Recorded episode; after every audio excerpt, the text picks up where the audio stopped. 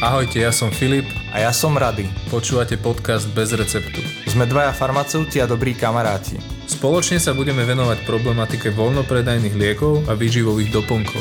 Poradíme, ako sa orientovať v lekárni, vyhneme sa zavádzajúcim informáciám a spolu so zaujímavými hostiami nazrieme do najnovších poznatkov modernej medicíny a farmácie. Ahojte, vítajte v ďalšej epizóde podcastu Bez receptu.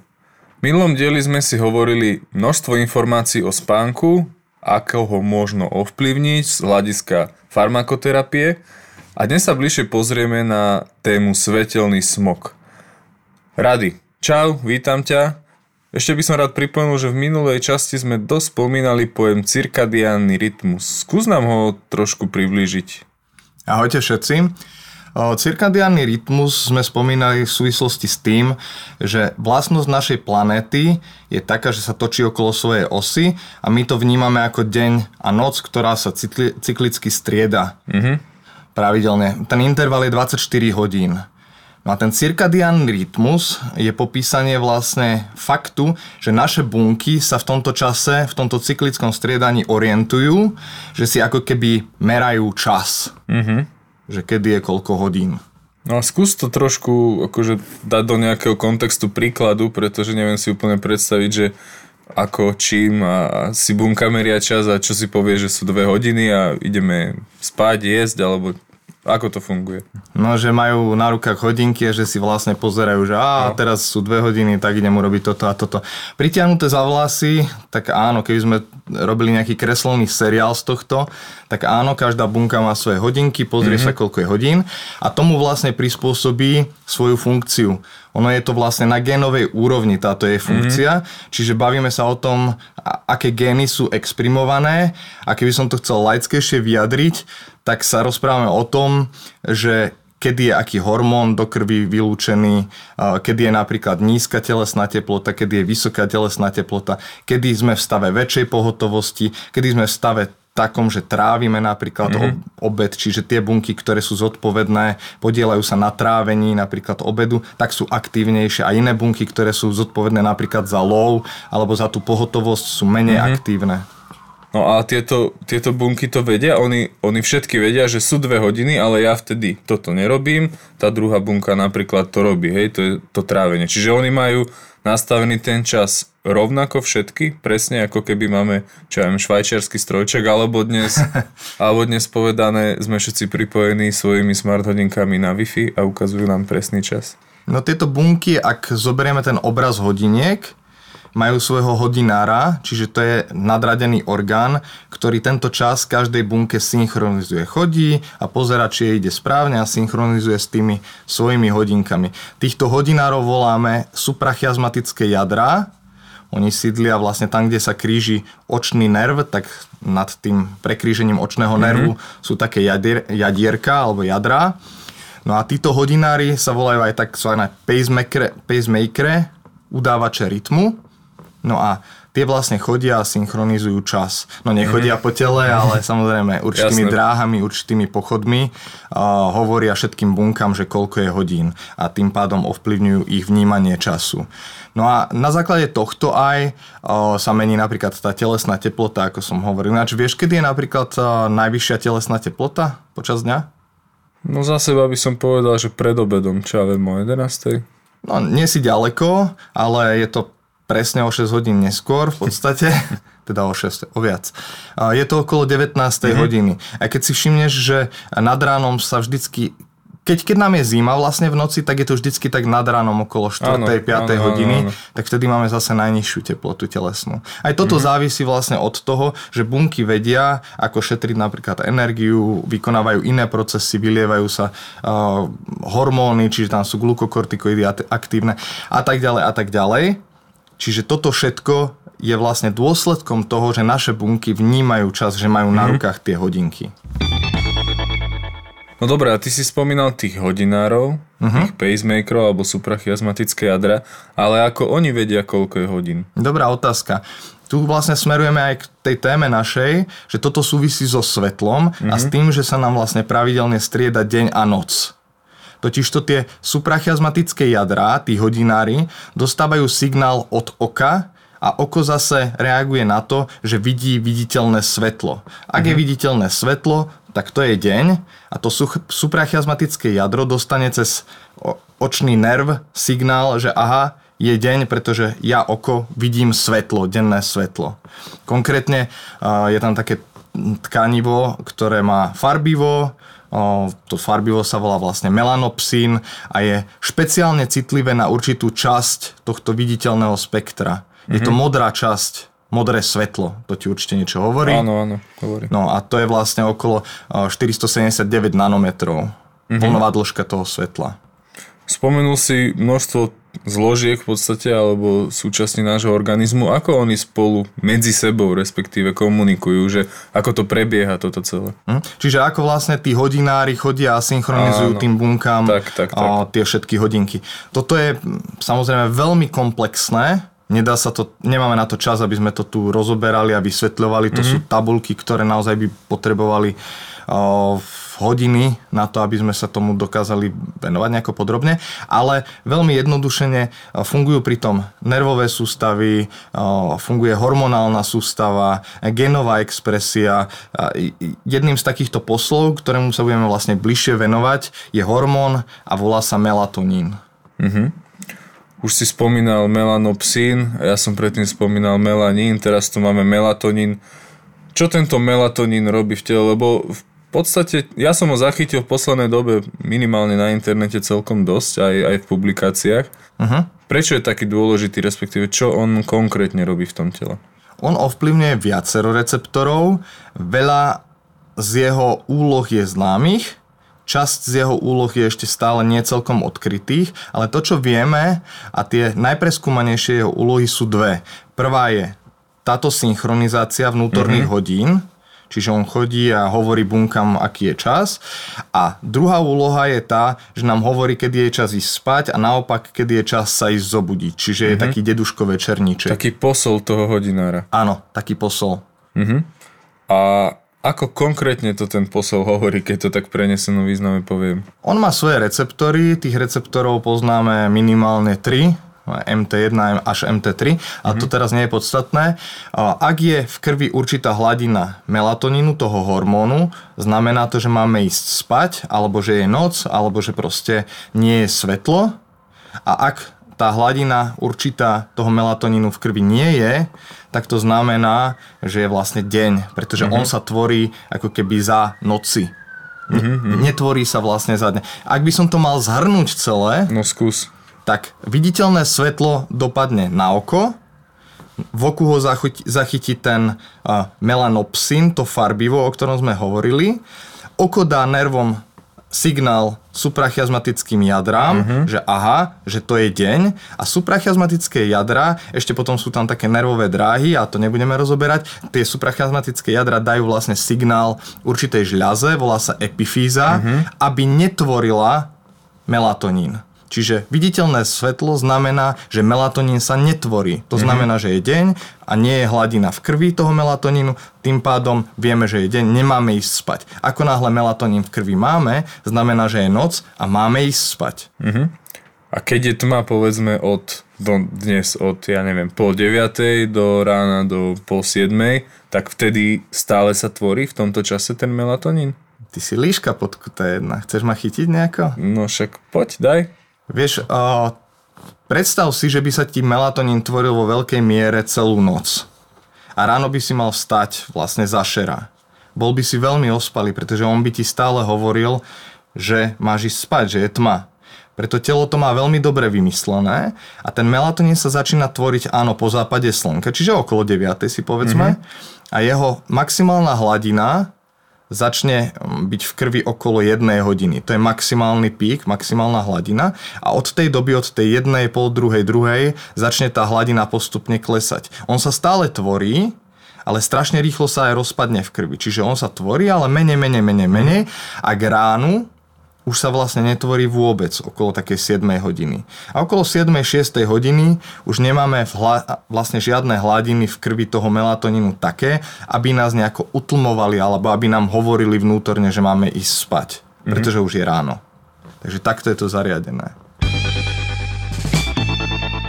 Dobre, čiže povedali sme si, ako to svetlo na nás vplýva, že nás vypína, zapína v prenesenom význame, no ale téma znie svetelný smog. Tak čo ten smog v tomto zmysle? Ako to vyzerá?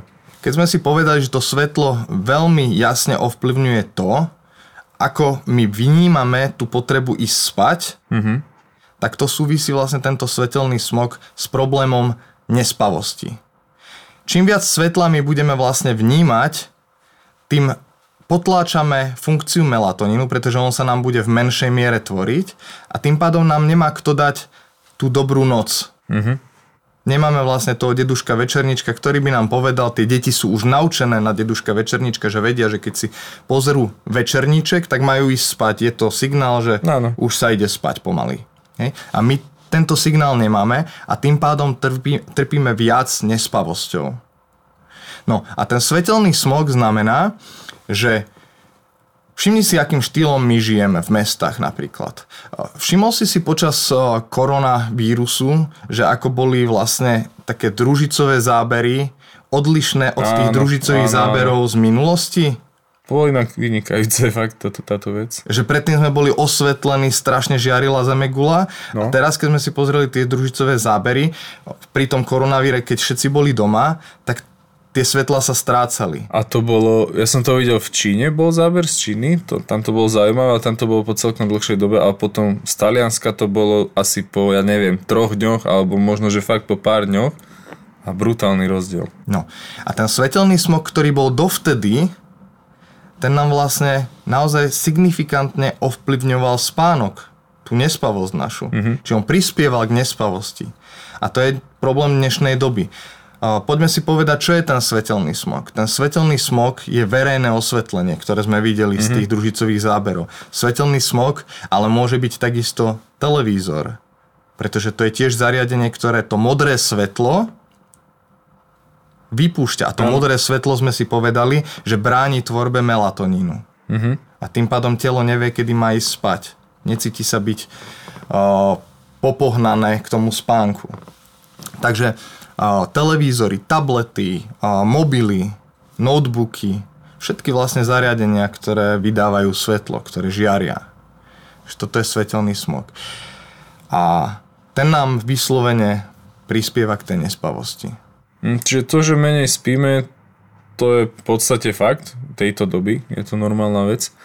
A ten smog je ten jediný faktor, prečo nespíme, alebo prečo spíme menej? Svetelný smog nie je jediný faktor, ale je jedným z hlavných faktorov. Keby sme to chceli vlastne rozviesť, tak sú tam ďalšie faktory. Možno, že si to neuvedomujeme úplne presne, ale aj cestovanie je veľký faktor nespavosti. Ty keď cestuješ a spíš v neznámom prostredí, alebo spíš niekde v krajine, do ktorej ty letíš 12 hodín, ty máš posunutý ten denný rytmus, ten cirkadiánny rytmus, o ktorom sme si rozprávali. Jetlag sa to volá odborne. Takisto tam pomáha napríklad melatonín pri tom. Čiže je to zistené, že melatonín dokáže uľaviť, keď si dáš vlastne vo forme či už spreja alebo tabletky. Hej. A prečo je to tak? Pretože ty dávaš vlastne do tela toho hodinára, hej? Toho synchronizátora. Hej. A potom zvýšená miera hluku. Čiže nielen fabriky, ale aj auta napríklad, električky. Všetko, čo vytvára ten taký signifikantný šum, hluk. Všetko prispieva k tomu, že nevieme zaspať večer. Že ten spánok je kratší, ako si povedal. Ale dá sa na to zvyknúť. Pravdepodobne áno, ale je to závažný problém. Nespavosťou trpí každý tretí človek, alebo respektíve skúsenosť s nespavosťou má každý tretí človek. Dobre, a večer teda, keď my máme takéto problémy, tak ktoré z tých svetiel, ty si spomínal modré, neviem, či aj poznáme biele, žlté a tak ďalej. Ktoré je teda to najškodlivejšie? Akékoľvek intenzívne svetlo si dovolím tvrdiť, že neprispieva k tomu, aby sme zaspali v poriadku. To znamená, že nezamerajme sa teraz na teplé, studené svetlo, modré, také. My vieme, že áno, modrý filter nám odfiltruje z časti to modré svetlo. Ale stále to nie je výhra, lebo akékoľvek svetlo nám dokáže to oko ovplyvniť a to oko dá signál tým suprachiasmatickým jadram, aby dali signál tej epifýze, aby netvorila melatonín. A keď sa nám melatonín nevytvorí, tak my nebudeme vedieť zaspať, pretože nemáme toho vnútorného posla, ktorý nám hovorí a teraz by si mali spať. Čiže akékoľvek intenzívne svetlo. Ukazuje sa, že aj teplé svetlo, intenzívne, nevplýva dobre na spánok. Hoci by nemalo aj tú modrú časť toho spektra. Mm-hmm. Pretože ten melanopsin je síce citlivý na tú modrú časť, ale nie je výlučne na tú modrú časť. On je extrémne citlivý na modrú časť, ale samozrejme to oko vníma deň komplexne. Jasne. Čiže akékoľvek svetlo ho mýli to oko. No, spomínali sme melatonín, ty si ho hovoril, alebo ty si spomínal, že je v sublinguálnej podobe alebo v podobe spreja, v podobe tabliet. My sme tu na to, aby sme otvorene hovorili o tom, čo je v lekárni, takže poďme sa na to pozrieť bližšie. No a takáto forma melatonínu alebo melatonín za mňa z mojich vedomostí je jasné, že teda dokáže asi ovplyvniť tú nespavosť, je to viac ako logické a dokáže ovplyvniť aj nespavosť alebo nespal z takých ľudí, ktorí povedzme, že dlho pozerajú televízor alebo dlho robia za počítačom. Dlho znamená polnoc a viac. No, ty to poznáš sám, že naša práca niekedy vyžaduje pozeranie do počítača, to, že si chceš večer s priateľkou oddychnúť alebo že niekto chce zrelaxovať pri televízore, tak si zapne ten televízor. Hej. A áno, melatonín, keď ho máme dostupný v lekárni, môže pomôcť pri takýchto ľahkých povedzme po rukách spánku, ak by sme nevedeli potom zaspať. Existuje ale potom ešte ďalšia skupina, ktorá by mohla veľmi dobre profitovať z melatonínu a to sú seniory. Pretože seniorom sa prirodzene tvorí menej melatonínu v porovnaní s mladšou generáciou. Či mladí ľudia s tým nemajú problém, seniorom sa už vytvára prirodzene menej melatonínu a samozrejme už či to má súvisť alebo nemá súvisť, ale senioria naozaj viac trpia tou takou nespavosťou. Áno. Ale nie je to, nechceš tým povedať to, že je to iba pre seniorov? Alebo teda... Nie, to určite nie. Melatonín má totiž to obrovskú výhodu a to je, že už pri prvej dávke ty vlastne dosiahneš maximálny účinok. Čiže ja, ak si streknem pod jazyk prvú dávku, tak už viem, že to je maximálny účinok, ktorý ten melatonín mi môže dať. Pri iných prípravkoch tá maximálna účinnosť prichádza až po 2 až 4 týždňoch. Čiže melatonín je v tomto výhodný. Je to ideálny produkt do lekárenskej starostlivosti. Pretože pacient, ktorý príde do lekárne, pravdepodobne netrpí nejakou závažnou poruchou spánku a potrebuje, aby mu zabral ten prostriedok, aby mu pomohol zaspať prechodne, ale i hneď. On chce ten účinok cítiť i hneď, nie o 2 týždne. Chce ho cítiť hneď. Na čo sa má pripraviť ten pacient? Keď povedzme, že kúpil som si melatonín, idem ho začať užívať. Čo ma čaká? Ja som veľký fanúšik melatonínu osobne, pretože to mám na sebe odskúšané a viem, čo od toho čaká, tak popíšem to, čo, ako by som to ja napríklad vnímal. Popíš to, ako to ty vnímaš. Hej. Melatonín je posol spánku, čiže nie je to niečo, čo ti tvrdo vypne mozog. A čo ťa vlastne pošle do nejakého komatického stavu. Hej, ja to pritiahnem za vlasy, ale prenesenie to berme.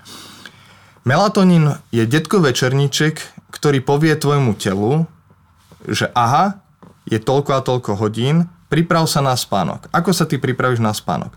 No tak, ukludníš sa, začne telo tak ako keby oťažievať, oči klipkajú, začneš zývať a tak ďalej a tak ďalej. To je ideálny stav. Ideálny stav, pretože on ti nevstúpi do priebehu spánku. A keď ti nestúpi do priebehu spánku, to znamená, že tvoj spánok je veľmi, veľmi zdravý. A znamená to, že ráno sa ty cítiš po vyspaní oddychnutý, že sa cítiš čerstvý, vyspaný. Čiže povedzme, že ja som napríklad z niečoho nervózny, že na druhý deň ma čaká, ja neviem, skúška, ťažká vec v práci. Ideálne. Dám si melatonín a... Ja síce môžem ešte tých pár minút rozmýšľať nad týmto problémom, ale potom ma fyzicky vlastne ako keby vypne. On ťa predpripraví, oťažuje ti telo, tak. Ale ty, ak ti budú víriť myšlienky stále, napríklad aj nad tým, že či ma to už vypne ten melatonín, budem rozmýšľať o tom, kedy to už zaberie, toto nie je cesta, pretože ty samozrejme tým, že rozmýšľaš, premýšľaš, tak brániš spánku vedome ako keby. Mm-hmm. Spánok to je utlmujúci stav vedomia. Čiže to vedomie by malo byť utlmené, nesmieš premýšľať intenzívne. Čiže nejaká taká psychohygiena malička by mala preto byť. Mala by byť určite, rozhodne. Ale telo bude pripravené na to, aby zaspalo, pretože ten melatonín, ten posol hodinárov suprachiasmatických jadier ti hovorí vtedy, je čas ísť spať. Môžem ti to dať na takom príklade? Predstav si notebook, ktorý nie je zapojený do siete, je len na baterke. Mhm.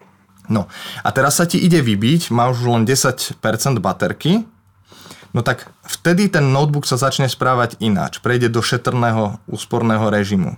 A ten úsporný režim znamená, že procesy na pozadí prestanú prebiehať nejaké, on ich proste odignoruje, aby sa nezaťažoval, stmávne ti obrazovka, zníži výkon procesora, tak toto je presne melatonín. Mm-hmm. On spraví toto s tvojim telom, ale neurobí to, že by si tvrdo stlačil power off a že by si natvrdo vypol ten počítač.